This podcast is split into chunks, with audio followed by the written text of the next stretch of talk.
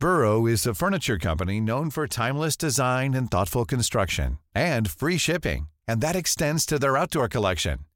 Their outdoor furniture is built to withstand the elements, featuring rust-proof stainless steel hardware, weather-ready teak, and quick-dry foam cushions. For Memorial Day, get 15% off your Burrow purchase at burrow.com slash ACAST and up to 25% off outdoor.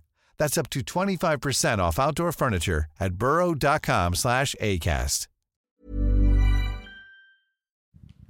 Bonjour, bonsoir, bon après-midi à tous. Je voulais vous proposer en ce lundi matin le replay d'un live de mon émission Radio Libre qui a lieu sur ma chaîne Twitch tous les lundis soirs à partir de 21h.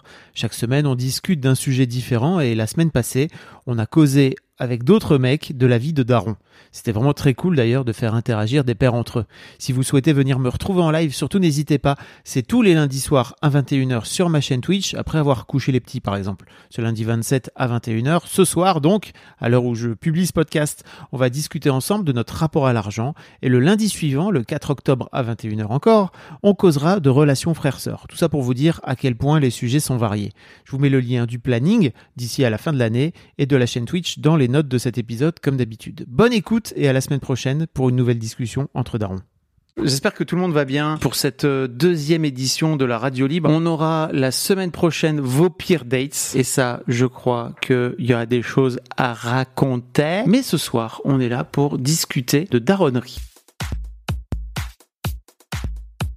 Mathieu qui est dans le live avec moi là que vous pouvez voir. Je, putain, je suis nul. Evelyne Delia, euh, là, voilà, tout ça exactement. Et si je ne me trompe pas, Mathieu, t'es es déjà passé dans mon live euh, pour ce superbe live euh, vasectomie. Et en tout cas, Mathieu, tu, avant de, de te faire vasectomiser, tu as toi-même conçu.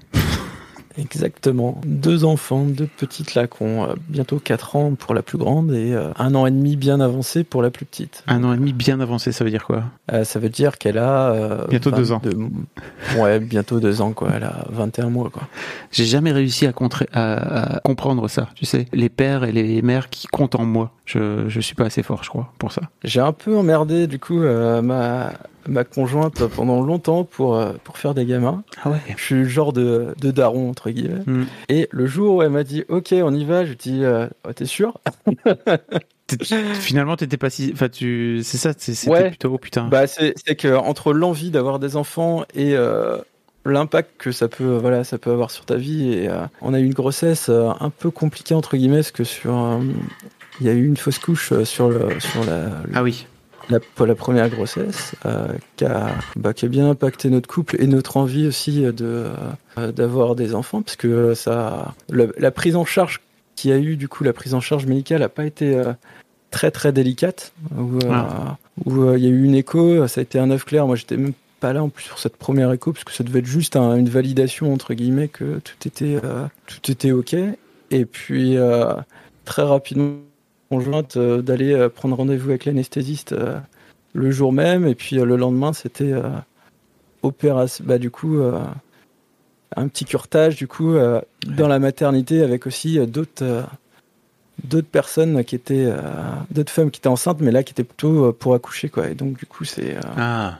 je pense que l'encadrement médical a pas été top top et pas hyper bienveillant entre guillemets dans l'accompagnement de cette cette épreuve qui est une fausse couche, euh, je pense, une, vraie épreuve et on n'en parle pas assez à mon avis. Alors moi j'ai un peu l'impression que ces dernières années, en tout cas, ça se démocratise de plus en plus et on en parle de plus en plus, mais j'ai, avec les réseaux sociaux notamment, je crois qu'on sait beaucoup plus que ça arrive à plein de gens et notamment à plein de gens autour de toi et qu'il y a tout un tabou qui, qui se trame et en général tu te découvres après avoir euh, eu toi-même une fausse couche qu'il y a eu plein de gens autour de toi qui l'ont eu. Je ne me rends pas compte à quel point femmes et les hommes aussi racontent euh, comment ça se passe dans le, dans le concret quoi, tu vois. Mais c'est rare qu'on en parle euh, avant en fait. On n'en parle pas comme un truc qui pourrait arriver euh, une fois que tu sais que tu es enceinte quoi. Parce que Mathieu, toi tu as deux filles, c'est ça? Mathieu.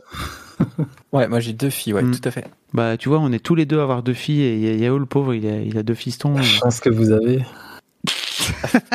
Moi, je me rends compte là, à l'adolescence, c'est que il y a un vrai truc entre mère et fille où elles ont tendance, à, les filles ont tendance à aller cogner leur mère en fait, mais même sympathiquement en fait, tu vois. Là où effectivement les mecs ils vont plutôt aller se, se frotter au daron quoi. Ah ben c'est marrant, justement, avec mon petit de 4 ans, là, il est en mode euh, je t'aime maman, mais je te tape en même temps. Donc, euh, Ah. elle subit un peu des coups, là. c'est un peu dur pour elle aussi en ce moment. Là. Faites, faites des enfants qui disaient. Ouais, on peut tout dire. Ah, on peut tout dire ici. Vraiment, c'est l'objectif. Euh, non, mais par moment, tu te dis, putain, j'aimerais bien. Est-ce qu'il n'y a pas un service SAV pour les enfants? Ça n'existe pas, je crois. Satisfait ou remboursé, ça n'existe pas. C'est ça. Il n'y a pas de, y a pas de garantie. Tu peux être confronté aux émotions de tes enfants et c'est c'est pas c'est pas le plus simple hein. pour pouvoir distinguer des fois entre euh, l'émotion qui qui envahit ton enfant et euh, et que c'est pas en, en fait à toi qui qui en veut mais c'est plutôt euh, l'émotion qui est à l'intérieur de lui qui a besoin de sortir quoi et c'est ouais c'est dur c'est dur et puis il Ouais. suffit que t'es t'es cramé euh, t'as fini t'as fait une grosse journée tout ça prendre ça en plus le soir euh, ou le matin parce que t'es pressé euh, Il y a Stormzy qui dit renvoyer l'enfant comme chez Amazon et il faut un abonnement Prime, c'est pour ça. Et après, t'as la mort qui dit le SAV enfant, ça existe. Call me maybe, putain. Ah, c'est intéressant ce que tu dis, Pistachionneuse, parce que tu dis le psy, c'est un peu comme un SAV. Moi, je crois que, et j'aimerais bien que ça, ça, ce soit une idée qui se, comment dire, qui se démocratise. Franchement, les frères, bossez sur vous. Euh, avant de commencer à faire des enfants en fait parce que c'est triste à dire mais les enfants ils vont euh, avec tout l'amour du monde s'engouffrer dans toutes vos failles en fait. Et si vous n'avez pas un peu taffé sur vous et je dis ça parce que moi je crois enfin je vois vraiment la façon dont je fonctionne maintenant par rapport à il y a 10 piges. Comme tu disais Mathieu en fait moi les émotions de mes filles j'étais incapable de les recevoir. Et je crois que j'en rajoutais quatre couches quoi tu vois de colère de, frustration de, de à crier etc là où aujourd'hui je crois que j'ai compris euh, un peu mieux. Alors ça m'empêche pas de me mettre en colère quand euh, quand elle déconne. Après, je sais qu'ils m'aiment, je les aime, tout ça. Ils, ils me rendent aussi par moments, mais je sais pas, j'ai l'impression que. Euh, T'en parlais tout à l'heure par rapport aux crises, mais j'arrive pas à les gérer. Je prends trop euh, personnellement, je crois. Mm. J'arrive pas à me dire c'est un moyen d'ex. Tu vois, faut qu'il s'exprime et tout. Et non, je prends trop, c'est trop viscéral en fait. Donc, euh, Mm. je porte pas les cris et ça me. Au lieu de calmer le jeu, euh, je vais rentrer dedans, tu vois. ouais c'est me dur dit, hein. ma conjointe aussi, j'arrive pas. À... C'est après coup, je me dis, ah ouais, j'aurais pas dû, mais c'est trop tard en fait. Ouais. Et j'ai beau faire un travail là-dessus, c'est.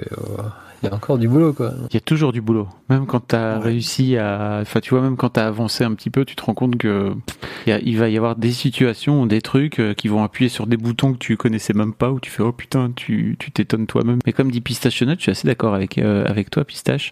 C'est que tu, si tu t'en rends compte, c'est déjà énorme, quoi. Et puis dans, la, dans le moment, t'es pas forcément en, en gestion et des fois c'est pas grave quoi. Mais euh, le fait de s'en rendre compte et peut-être de redébriefer avec tes, euh, avec tes mômes après, euh, c'est hyper important. hein. Euh, ça permet d'avoir des discussions et même ton enfant, euh, quand il est, quand il est dans cet état-là, il est pas en, mesure de discuter et puis de redébriefer avec, c'est, c'est intéressant quoi. Ouais, c'est sûr, je fais pas toujours. Je me force à le faire, mais ça, je devrais le faire plus souvent. Le, débrief avec les gosses, c'est.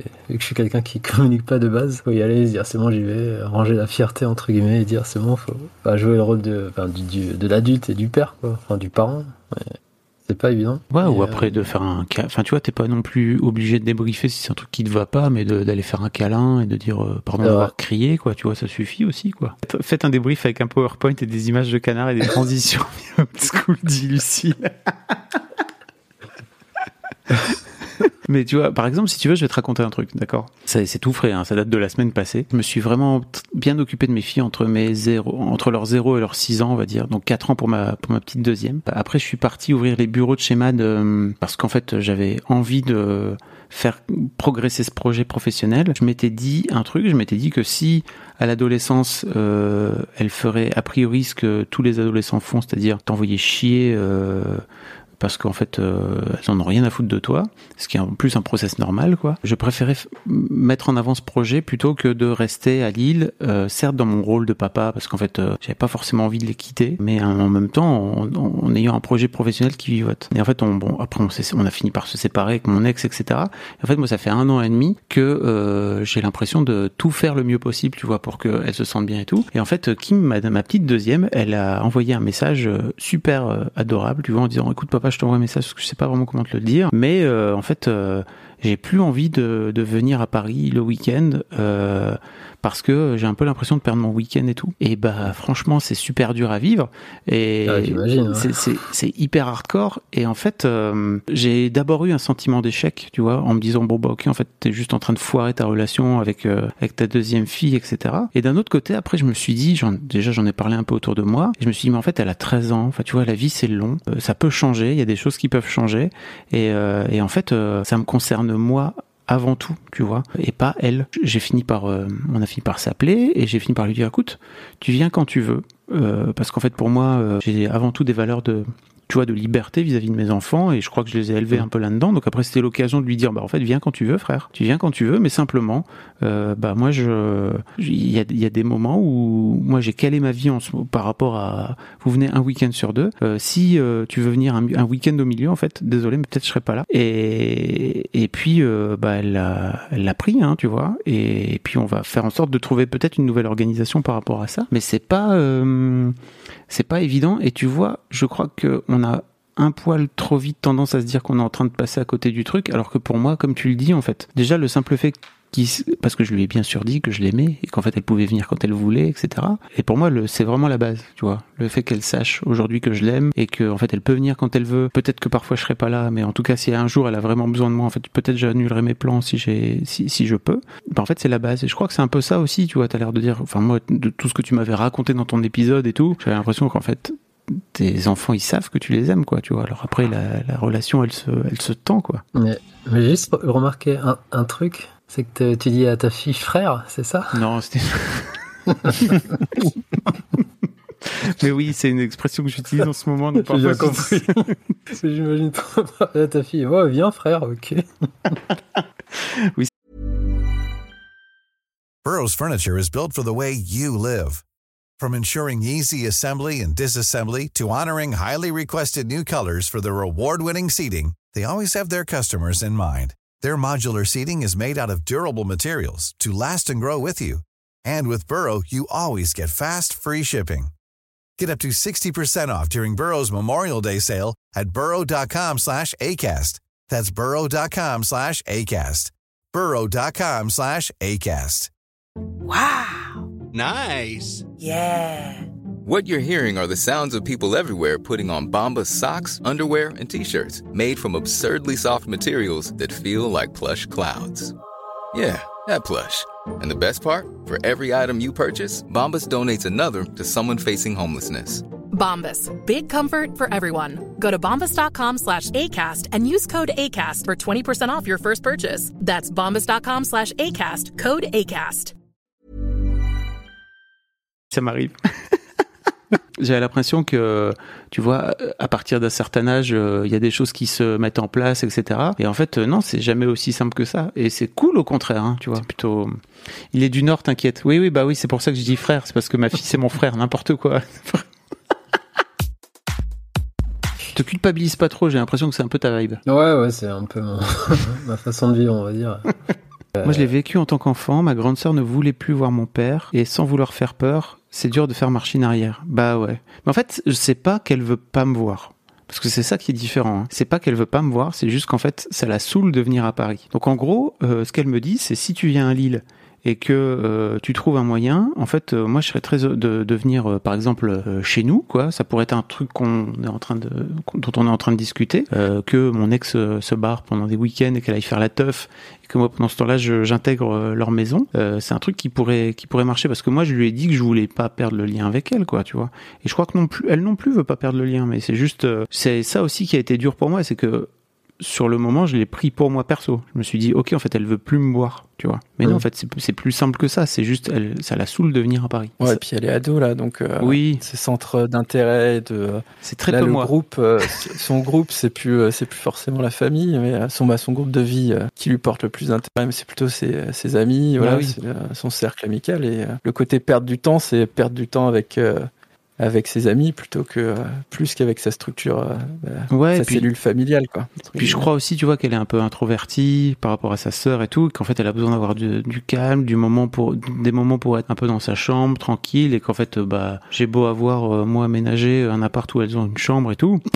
En fait, euh, ça l'intéresse pas, c'est pas sa chambre, quoi, tu vois. Ça aussi, c'était pas forcément évident de de l'entendre, mais je je peux comprendre qu'en fait euh, elles se sentent pas elles se sentent pas non plus chez elles alors que même moi j'avais l'impression d'avoir fait plein de trucs pour euh, faire en sorte que ça que ça tourne quoi. Mais du coup ça peut le faire parce que maintenant elles sont ados. Bah ouais en fait c'est ça aussi qui est cool je crois c'est que le fait qu'elles soient ados ça amène des trucs un peu du genre bah en fait on s'en bat les couilles. Et d'un autre côté ça les rend aussi autonomes. Elles peuvent prendre le train toutes seules et, et repartir toutes seules. Et ça c'est cool aussi quoi Ce week-end, euh, j'étais avec, euh, j'étais à, j'étais à Lyon et en fait, il y avait un père devant moi euh, qui euh, a pris sa fille sur ses épaules, tu vois. Et c'est un truc Ouais. que je faisais de ouf avant. Vraiment prendre mes filles sur mes épaules, c'était mon kiff absolu, quoi. Bon, maintenant, je peux plus. Parce que- Alors, euh, est-ce que t'as encore à 9 ans ce, ce truc avec ton, ton fiston un peu charnel, quoi? Euh, non. Enfin, je faisais avec lui quand il était plus petit, de le mettre sur, sur mes épaules, j'adorais. Mais puis il grandit et puis il devient moins tactile. euh, tu vois, il est très. euh, il, il aime pas trop qu'on le touche aussi. Hmm. Donc ce genre de, de rapport le plus trop avec lui. Et avec le plus petit, je les ai eus.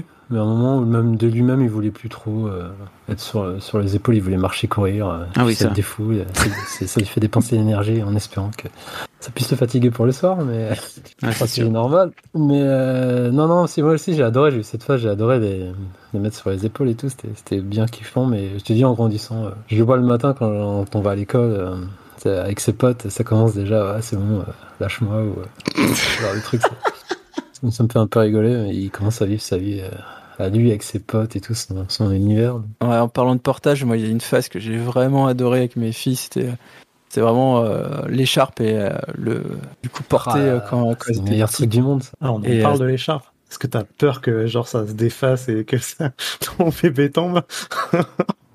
On a dû s'acheter genre un, un truc euh, du coup qui est pas une écharpe parce qu'on a essayé l'écharpe et puis on était quand même pas super à l'aise. C'est qu'on a on a acheté un truc avec des clips justement pour faire euh, du portage là, mais qui est super souple et tout, et qui est vachement Mm. utile. Mais Oh là C'était, là, euh, Ça, ça me manque par contre. Ça, c'est vraiment, j'ai adoré cette période de, de porte-bébé. Je déteste la poussette. Euh, je trouve que c'est trop encombrant et puis j'aime pas prendre les transports avec ça. J'ai l'impression d'embêter les gens. Et j'ai vraiment adoré le porte-bébé hein, pour le sentir contre moi. Et ah, c'est le truc. euh, C'est un des trucs qui me manque le plus. Ouais, c'est ça, c'est le porte-bébé. Je trouve que ça passe trop vite. En plus, je crois que t'en avais parlé, Fab. Je sais plus, vu que j'écoutais tes émissions au fur et à mesure, t'en avais parlé avec je sais plus qui. Tu disais en gros, ça passe très très vite le porte-bébé, euh, mine de rien Ouais. qui grandissent vite, hein, et il pris le poids et tout ça, et faut, faut vraiment profiter sur le moment, mais c'est un truc que j'adorais ça. Moi, je trouvais que ça faisait. euh, J'ai vraiment fait fusion avec mon enfant à ce moment-là. Bah, le côté euh, pas comme une grossesse, mais presque. Tu vois, le côté euh, tu le portes, c'est vraiment ph- physiologique. T'es en contact, tout ça. C'est un, vrai lien qui s'est qui s'est développé euh, à ce moment-là. Quoi. Euh, un an et demi, c'est bon. hein. Tu peux encore le, tu peux encore la balader, non, ta fille, ta, ta petite là? Je peux la balader, mais plus forcément devant. Tu vois, je peux la je peux la mettre en portage, mais derrière. Et, euh, Ah yes.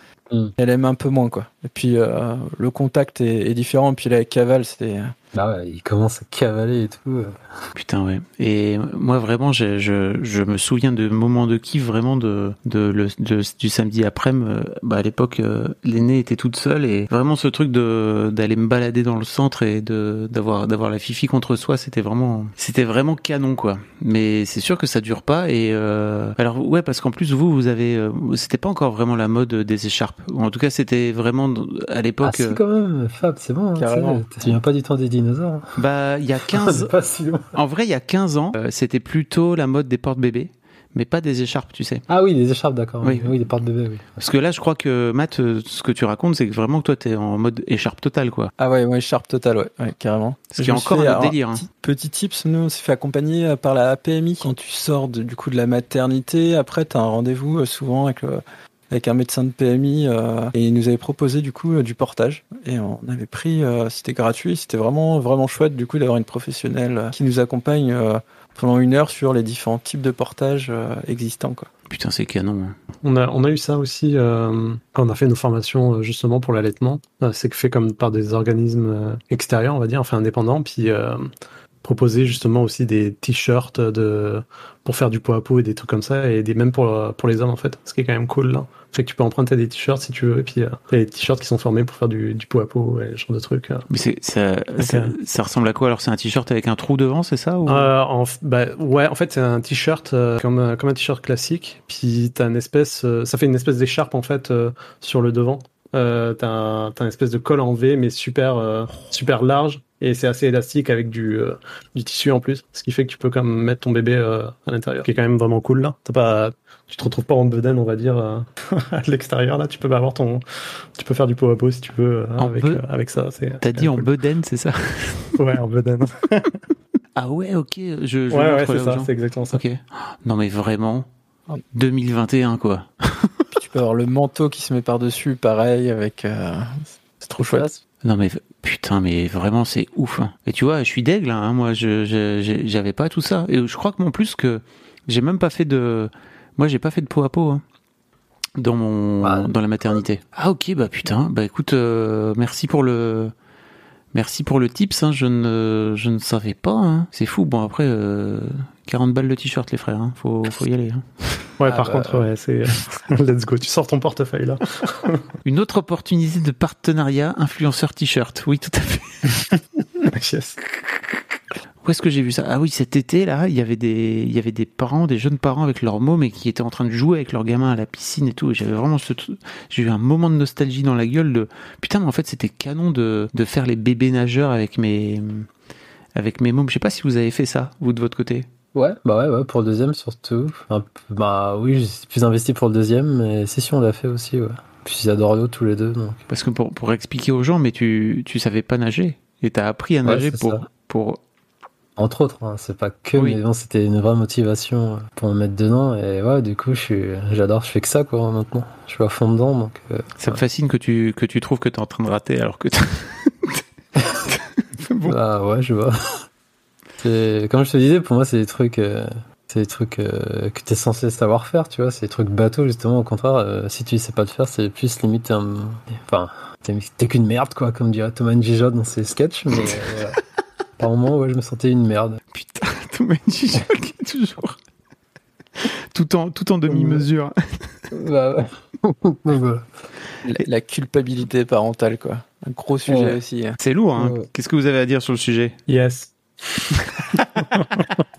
Bah, moi, après, ça dépend, je pense aussi de ton, ton mood de base, euh, comment tu te places. Mais euh, moi, je vois, j'accompagne beaucoup ma compagne là-dessus, parce que elle se met la barre, mais euh, méga, méga haute. Et elle voudrait mener trois trucs de front et être au taquet euh, partout, mais c'est juste pas possible. Ou euh, faut que les journées durent 36 heures, quoi. Donc, euh, réussir à, discuter pour redescendre un peu les curseurs et dire, bah là, ce que t'as fait, c'est cool. Et en fonction de ta vie pro aussi, voilà, le temps que t'as apporté à tes enfants, c'est viser plutôt la qualité que la quantité, quoi. Ça sert à rien d'avoir beaucoup de temps si t'en fais rien, entre guillemets, quoi.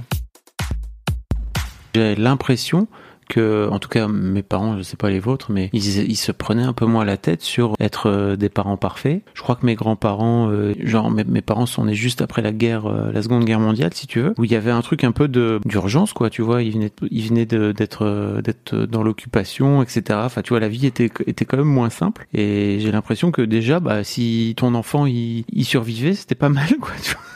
Un truc un peu de non mais c'est vrai la vie la vie était plus plus compliquée. Alors je parle pas d'encore avant il y avait la mor- mortalité infantile etc euh, qui était vraiment au top mais de ce fait-là, je viens qu'avec, je crois qu'avec tout ça, on a tendance à vouloir faire en sorte de vouloir à tout prix le meilleur bonheur du monde possible pour nos enfants et c'est hyper important. Mais de ce fait-là, peut-être qu'on passe aussi à côté de, de, de, de leur faire vivre des émotions négatives qui construisent aussi, tu vois. Oui, je, je suis d'accord avec vous. Après, moi, vu mon histoire personnelle Ouais. du côté du père, euh, voilà, j'ai pas du tout de référent, mais je voyais par rapport à ma mère qui avait donc du coup les doubles casquettes, la double casquette, et je pense que tout ce qui comptait, c'était entre guillemets, c'était remplir le frigo, faire en sorte que tu vois qu'on ait à manger et qu'on ait à quoi s'habiller et aller à l'école. Et je pense qu'elle voyait pas plus loin et elle se blindait par rapport aussi à son histoire personnelle. Donc, euh, je pense qu'elle avait, se prenait pas trop la tête à se poser ce genre de questions. Et bon, après, forcément, c'est il pas que du positif hein, dans la relation, euh, mais, euh, mais ouais, je pense que c'était plus, entre guillemets, quelque chose de vital que.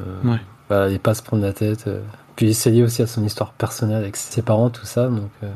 Mais en parlant de ça, Fab, d'ailleurs, à cause de toi, j'ai un putain d'idéal. euh, Ton Verino, là, pour moi, c'est le daron parfait qui m'énerve à chaque fois que je parle avec mes potes. Je dis, je suis pas Verino. Que Verino, c'est le gars super cool, super papa, ses enfants sont cool, il, il, il doit jamais le ton de la voix. C'est voilà, ça m'énerve ce, ce genre de père parfait. Je voulais le balancer, mais voilà. Ok. Ça me sort du cœur.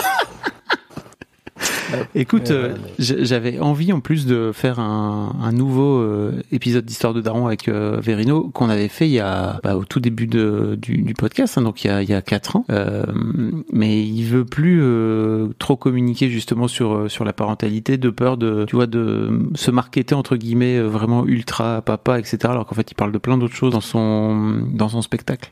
Mais écoute, je, je lui passerai le je lui passerai le message parce que je C'est- le vois. euh, rigolo, quoi. Mais je c'est le vois cette semaine. C'était le premier. C'est important de passer les messages de haine.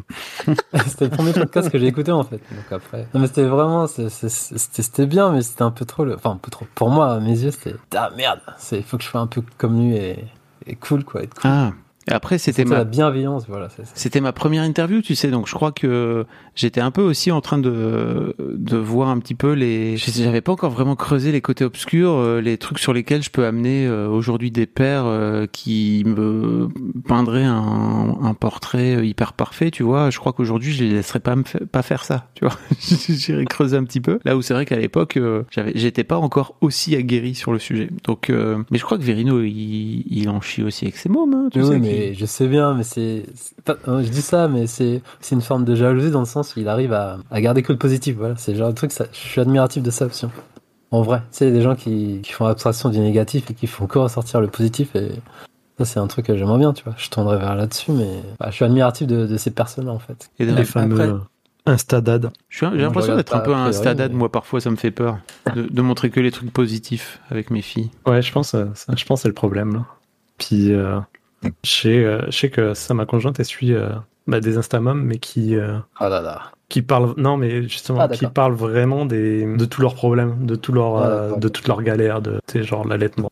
Ça se passe pas bien, euh, enfin, plein de trucs il y en a quand même qui sont quand même cool. Il y, en, il y en a au. Québec parce qu'en France il y en a quand même pas beaucoup. Ouais, par contre, ouais, il me semble que c'est, des Québécoises. Là. Ok. Parce qu'en France euh, j'en j'en vois pas beaucoup qui sont vraiment dans le discours de vérité quoi, tu vois. Où c'est leur ligne édito de dire ok je vais dire la vérité même si parfois ça peut peut mal parler de mes enfants ou je peux raconter enfin où je peux raconter à quel point c'est dur pour moi et parce que big up à coucou les girls tout à fait. Euh, merci Lucille parce que c'est à elle que je pense notamment à Juliette Katz qui a accouché il y a il y a quelques mois maintenant et qui euh, a fait des photos d'elle euh, à la maternité avec sa sonde urinaire et tout. Ah yes, ouais, ben ça, ouais. où elle raconte la, elle raconte les vrais trucs quoi. Tu vois les vrais bails pas. Ah ouais, d'accord. Et c'est ça qu'on, c'est ça qu'on veut quoi. Tu vois en 2021, euh, c'est cool le body positive, euh, c'est cool de venir dire que en fait les meufs ont, ont la possibilité de se laisser pousser les poils si elles veulent, etc. Et que euh, les mecs, euh, on peut avoir euh, du bide euh, si on veut, etc. C'est trop bien, mais euh, en fait euh, la, la vraie vie, elle se situe aussi là-dedans quoi. Dans ces, dans ces moments qui sont en plus hyper, je trouve durs pour pour tout le monde, hein, émotionnellement et etc. Je vais éviter de raconter euh, notre accouchement alors. Bah, bah alors n'hésite pas. Pourquoi c'était c'était ça s'est passé comme sur des roulettes? Ah, c'était canon. c'était vraiment canon. Bah et tant mieux. Ouais, ouais, complètement, complètement. Nous, euh, mais en fait, c'est hein. ça, ça, ça comme, comme l'effet inverse là que on, s'est tellement renseigné euh, avant de tout ce qui pouvait mal aller que ça s'est super bien passé et genre vraiment bien passé. Comme pour faire la petite histoire. Vas-y, euh, fais-la. En gros, euh, ma blonde a accouché le samedi. On- elle a commencé à avoir des contractions le jeudi. Le jeudi soir, on est allé à l'hôpital, à l'hôpital qui est à 5 minutes de- en voiture de chez nous. Fait que euh, à l'hôpital, c'est ça, ils lui ont dit, bah, ton col est ouvert à 2 cm, fait que euh, t'as le choix, soit tu rentres chez toi, soit tu, tu restes là, t'es dans une salle euh, un peu plate ou ah, t'attends en fait. Donc on a décidé de rentrer à la maison, fait qu'on a passé genre tout le vendredi à la maison dans le noir, où elle a eu euh, ses contractions, ça allait quand même plutôt bien, ça s'est rapproché, et puis euh, Finalement, on a décidé le, jeu, le, le vendredi soir d'aller à l'hôpital. On va à l'hôpital. Ma blonde a quand même une forte tolérance à la douleur. Fait que l'infirmière, elle dit, oh non, bah, ça doit être des fausses contractions. Ça a l'air quand même d'aller. Elle regarde. Elle va quand même checker. Là, elle était ouverte. Le col était ouvert à, à 6 cm. Fait que, oh, bah, on va vous garder quand même. Ah oui, 6 que cm, c'est ça. c'est le moment d'y aller. là. Et ça s'est quand même plutôt bien passé. euh, et en fait, euh, pour l'histoire, on cherchait euh, à avoir une doula. Donc je sais pas si tout le monde sait ce que c'est qu'une doula. En gros, c'est un accompagnant qui va être là pour euh, t'aider euh, à gérer la douleur et un peu à faire respecter ton tes volontés euh, sur l'accouchement. Fait qu'on voulait comme un accouchement euh, assez naturel, le plus naturel possible en fait. Genre si jamais il y a besoin d'intervenir avec euh, une épidurale ou euh, césarienne, ben let's go là s'il faut vraiment, un dernier recours. Mais euh, c'est ça. Puis au final, on on n'a pas pris une doula parce que ben, Covid, que c'était compliqué, c'était pas sûr qu'elle allait pouvoir nous accompagner et tout ça. Il faut savoir à Québec, il y a comme trois doulas, je pense, sur la ville de Québec en soi. Pas, pas Ben, au bonheur la chance, euh, un des doulas du coup de Québec, c'était un infirmier qui était de garde euh, dans son car et en fait euh, il nous a accompagnés jusqu'à minuit. Fait que là il m'a monté euh, des points de pression à faire, des massages à faire pour euh, apaiser euh, comment ça s'appelle les les contractions etc. Puis c'est ça, la petite aînée, je sais à 2h, 2h24, c'est précis, parce que je me suis fait reprendre en disant ah elle est née à 2h, 2h25 et on m'a dit non, hein, c'est 2h25, 24, on est précis ici. fait qu'elle est née à 2h24, il y a eu euh, 20 minutes de poussée, puis ma blonde a accouché euh, sur le côté, enfin c'était euh, genre c'était vraiment canon là. Puis euh, impec. Mis à part les points après, euh, genre ma blonde a pas trop eu mal et ça s'est vraiment bien passé là. Et du Wow. coup, t'as cou- t'as coupé le cordon? Ouais, ouais, j'ai coupé le cordon. Ah, euh, regret. C'était vraiment, c'était vraiment hâte là. Regret de toi, euh, Yao, de couper le, le, Ah, le je t'ai- mais je te l'avais dit, hein, c'est un truc, ça, j'aurais kiffé le faire, mais c'était pas possible. Attends, je me souviens plus pourquoi. Qu'est-ce Bah, césarienne. Ah oui, césarienne, bien sûr. Si je suis bête. Bah écoute, euh, c'est le moment d'en faire un petit troisième. Alors là, je, pense- je pense que je vais écouter tes trucs sur la vasec- vasectomie et je vais bien écouter. Mais tu vois, Stormzy, besoin d'écouter là une paire de ciseaux, let's go. On fait 105 minutes. une, une paire de pierres Pas une là, castration. hein. et roule. à la québécoise, à la bûcheronne là, wesh. Non, on fait, une, on fait ça à la hache ici. Ah oui, putain. Encore pire. Mais tu vois, Stormzy, je suis, je suis pas d'accord avec toi quand tu dis, bah, je vais pas vous raconter mon histoire et tout. Bah, si, au contraire, faut, faut- je crois que c'est important de le raconter quand vraiment ça se passe bien. Mais pour autant, je crois que c'est hyper important de le raconter, de le raconter vraiment quand ça se passe moins bien et quand c'est plus dur, quoi, tu vois. Et si toi, Ouais, tu l'as bien vécu, euh, c'est trop bien. Mais pour moi, je il y a dirais, plutôt- on, ça quand même, on a quand même un effet de, un effet secondaire là-dessus, c'est qu'on, tu sais, on fait un peu attention quand on raconte euh, notre histoire là, parce que, sais, justement, on veut pas, on veut pas euh, faire croire que tout est beau et tout, euh, tout va bien là, et qu'on, on rentre pas forcément dans les détails, on dit, ah, bah, c'est, on a eu de la chance, ça s'est bien passé, c'est tout là.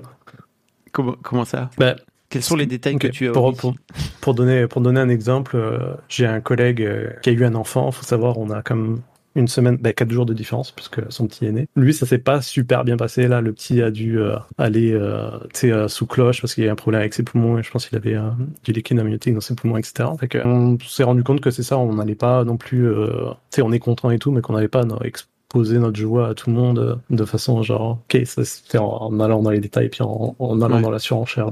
C'est genre, on dit, oh, ça s'est bien passé, et puis ça finit là, quoi. Oui, je comprends. Si on de- demande des détails, on les donne, et puis on explique, là, mais pas non plus. Oui, Il y a vis-à-vis une espèce de culpabilité, en fait, de, de ça s'est bien passé, en fait, là-dessus. Et je sais pas si vous avez eu ça, vous, aux accouchements, mais euh, en tout cas, moi, au premier, j'avais une, une vraie angoisse de, de perdre la maman, en fait. Euh, C'était vraiment mon truc euh, où je me sentais pas bien. J'étais là, bon, j'ai l'impression d'être à côté, d'accompagner, et puis de bah, me dire, voilà, il y en a quand même un vrai risque de perdre la maman. euh. Moi, c'est un truc qui m'a vraiment. J'ai pas communiqué dessus à ma compagne, mais euh, ça m'a bien suivi euh, pendant tout, euh, tout Et vous avez, l'accouchement. vous avez pas communiqué, euh, parce que, genre, nous, c'est ça, qu'on fait un- ici, quand on nous fait euh, de, des, des, quand on des, des meetings pour la préparation à la naissance, pour l'allaitement, etc., si on veut. Euh, genre, sur la préparation à la naissance, on nous spécifie de, enfin, on nous dit bien de, d'essayer de faire justement un plan de naissance. Dans les plans de naissance, c'est le genre de truc qu'on aborde, ok, qu'est-ce qui se passe, si, euh, s'il se passe de quoi, qui on priorise. On a quand même pu préparer ça, euh, Attends, c'est-à-dire que pas t'es- avoir à se poser de questions euh, sur place, là. dans ton plan de naissance, tu es en train de dire, ok, si jamais il y a un truc, euh, qui on priorise, le- la maman ou le, ou, ou le Ouais. bébé, c'est ça? Ouais. Puis euh, ben, ça, on, ça, on en avait parlé avec euh, ma conjointe. Puis tu ce qu'on avait dit là, c'est qu'il y a un moment, ben, on va prioriser ma conjointe. Et ça, c'est chacun son avis là. Et nous, c'était ça. Puis même, ça va plus loin. Ce qu'on avait mis, c'est effectivement si le bébé il meurt.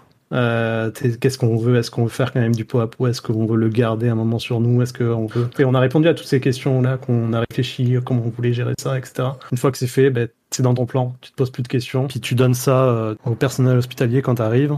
Puis encore mieux, là, on n'a même pas eu à le faire, vu que c'était l'infirmier euh, Doula qui était là, et puis il a pris le plan de naissance, puis il a, il a expliqué ça. Fait qu'on n'a même pas eu à, à présenter le plan. Vous êtes vraiment dans le En tout turfu, cas, c'est un truc que je recommande.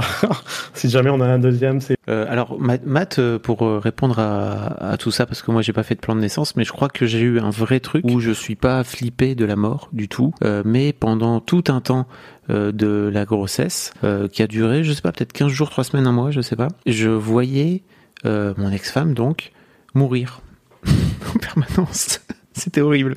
J'allais la chercher le soir au boulot, tu vois. Elle passait, euh, elle traversait la route pour venir me rejoindre euh, dans la voiture. Et en fait, euh, j'avais des flashs euh, où je la voyais euh, passer sous un camion. Et Ah. terrible. Ah, Et je, et je crois qu'il y a un truc, euh, il y a un truc fou, c'est que euh, ça m'a accompagné notamment par rapport au fait que, en tant que mec, en tant que père, euh, à quel point je ne servais à rien d'un point de vue macro et de la survie de l'humanité, quoi. En fait, euh, moi, si je meurs euh, demain, notre enfant va, va naître, tu vois. Mais s'il arrive un truc à à ma femme, notre enfant aura un problème, quoi, c'est sûr et certain. Et notamment, il y avait des trucs idiots de, on avait une maison avec euh, une vieille maison dans le nord là, euh, assez euh, avec des escaliers assez pentus. En fait, systématiquement, quand on descendait à deux, je me mettais devant elle. Alors que c'est un truc que je fais pas du tout. Enfin, je suis pas du tout protecteur, pourtant euh, vraiment surprotecteur, etc. Mais là, pour le coup, c'est vraiment un truc qui m'a marqué. C'est parti à peu près aussi vite que c'est venu. Peut-être resté pendant un mois, mais toi, t'avais l'air de dire que c'était carrément pendant toute la grossesse, c'est ça? Moi, moi c'était vraiment. Non, juste pendant l'accouchement. Ah, Bah, l'accouchement. Au moment où tu vois, on- l'accouchement, quoi. Bah, mine de rien, en plus, tu, euh, tu vois ta compagne qui peut être, voilà, dans des moments euh, clairement difficiles, avec euh, pas mal de douleurs, pas mal de, de choses. Et euh, ouais, tu. Il y a des moments où j'étais j'étais vraiment pas bien sur le côté. euh, J'avais des scénarios qui me. Des scénarios plutôt qui me traversaient la tête là où c'était chaud quoi. J'ai eu beaucoup moins ce truc là pour la pour la deuxième mais c'est quand même resté un peu dans, dans un coin de la tête quoi. Hmm. Alors moi, c'est, je, sais pas comment vous l'avez vécu, mais moi, c'est la première fois que je souffrais autant par procuration. Ça, ne- ça n'existe pas dans ma vie. Je n'avais pas eu ça jusque-là. À être total, ça a l'air de pas vous, parler, mais euh, Ouais. pas tellement de souffrance par procuration, mais plutôt euh, essayer de faire le maximum et en même temps me sentir un peu inutile, quoi. Hmm. Mais moi, par rapport à ce que vous avez dit, euh, c'est marrant, moi, là, vu que ma copine, euh, si on, on va aller dans, enfin, dans les clichés, c'est un peu le bonhomme du couple, quoi. Elle porte tout, donc euh, voilà, moi, je suis un peu la serpillière, on va dire. mais du coup, je la voyais vraiment invulnérable, tu vois. J'avais pas. t'as dit, t'as dit que t'étais la serpillière, frère. Ouais. Non mais J'avais pas. J'étais pas conscient qu'elle pouvait être euh, vulnérable en fait. C'est vraiment au moment de l'accouchement, euh, ben, quand on voit que ça, dure, ça dure, ça dure, ça dure, qu'on essaie de faire sortir le bébé, que là je me suis dit, ah, j'ai un petit doute, j'ai commencé à avoir un petit coup de flip par rapport à elle. Donc, euh, mais sinon, avant ça, non, j'avais pas du tout de peur ou quoi que ce soit, mais c'est à ce moment-là, je me dis, ah merde, il, peut y avoir des risques pour l'enfant et aussi pour elle surtout.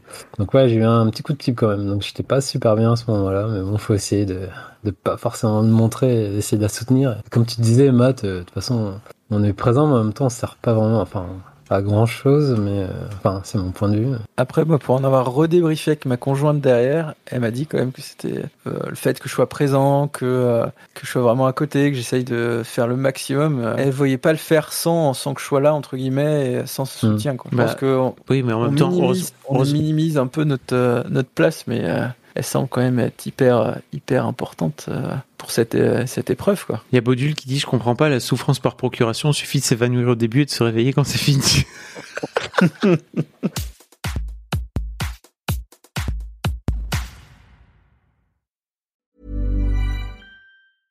Imagine the softest sheets you've ever felt. Now imagine them getting even softer over time. That's what you'll feel with Bowl and Branch's organic cotton sheets. In a recent customer survey, 96% replied that Bowl and Branch sheets get softer with every wash. Start getting your best night's sleep in these sheets that get softer and softer for years to come. Try their sheets with a 30-night guarantee. Plus, get 15% off your first order at bowlandbranch.com. Code BUTTERY. Exclusions apply. See site for details.